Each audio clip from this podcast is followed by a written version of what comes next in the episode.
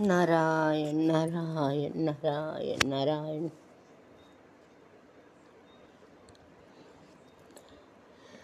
શ્રીમદ ભાગવતમાં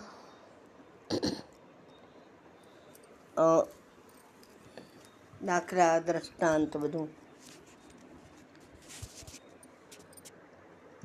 દઈ દઈને આપણને સંતો સમજાવે છે.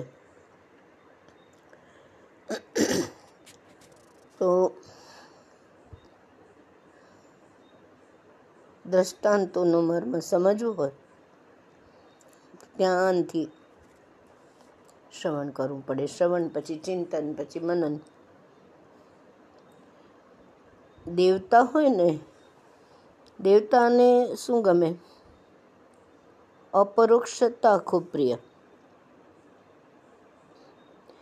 હવે આમાં ચિત્રકેતુ રાજાનું ઉદાહરણ છે. ચિત્રકેતુ રાજાને એક કરોડ રાણી હતી.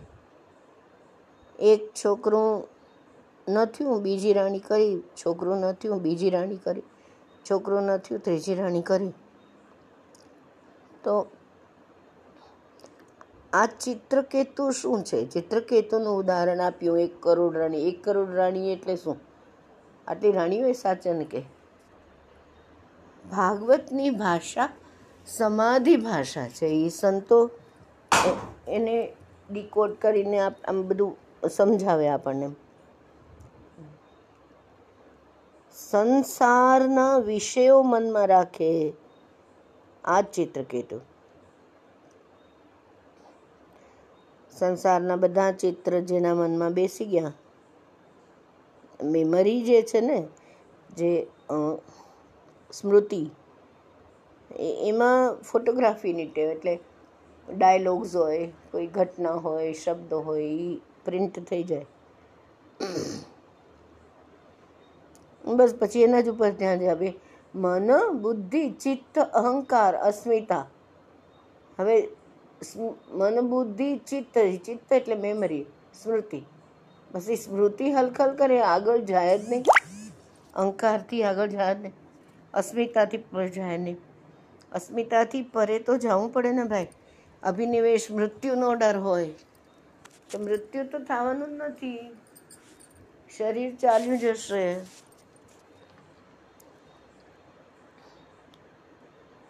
એટલે એ બધું ભૂતકાળની ભૂલો. ગુરુદેવ શું કહે છે? ભૂત ને ભવિષ્ય વચ્ચે ઝોલા ખાવાની જરૂરત નથી. તમે આ ક્ષણ આપી પરમાત્માએ હરિનામ લઈ લ્યો ને ભાઈ? કીર્તનનું કેટલું મહત્વ છે? ચિત્તકેતુ એટલે શું? સંસારમાં તન્મય બની ગયા. દૃશ્ય માહિતી દૃશ્ય તો માયા છે. હંમેશા નથી, સનાતન નથી, નિત્ય નથી.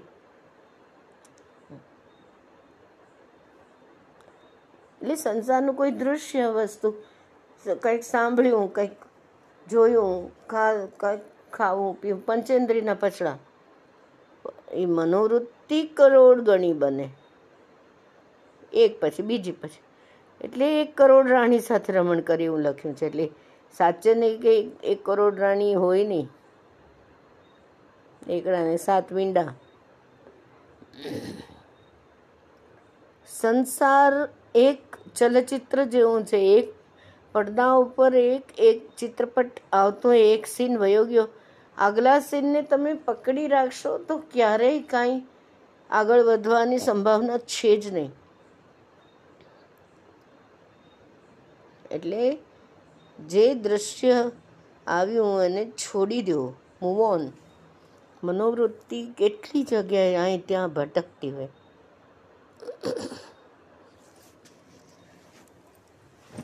ભટકવા દો મનને જે ક્યાં જાઉં જવા દો છૂટાપી દો ચલો.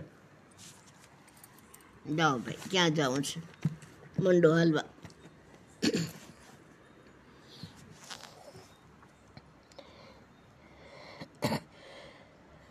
કેટલા બધા પ્રસંગ ભાગવતમાં બતાવ્યા છે કે વક્તા શ્રોતા વિચાર કરતા થાય કે આ શું કહેવા માગે છે? લક્ષાર્થ શું છે ભાઈ? વ્યાસજી ક્યારેક ક્યારેક અતિશયોક્તિ પણ કરે. હિરણાક્ષને હિરણ્યકશિપુની વાત કરી.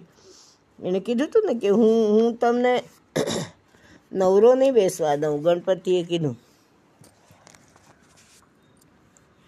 ઉદ્યોગીનમ પુરુષ સિંહમુપૈતી લક્ષ્મી મને ગણપતિ મહારાજ આવ્યા તારે એટલે ઉદ્યોગ કરો તો લક્ષ્મી. ઉંદેડો એનું વાહન છે એટલે શું કે, તમે કામ કરો તો પામો. એટલે કે કે હું લખીશ ખરો ગણપતિ મહારાજ કે, પણ તમે હું નવરો નહીં બેસું ક્યારેક.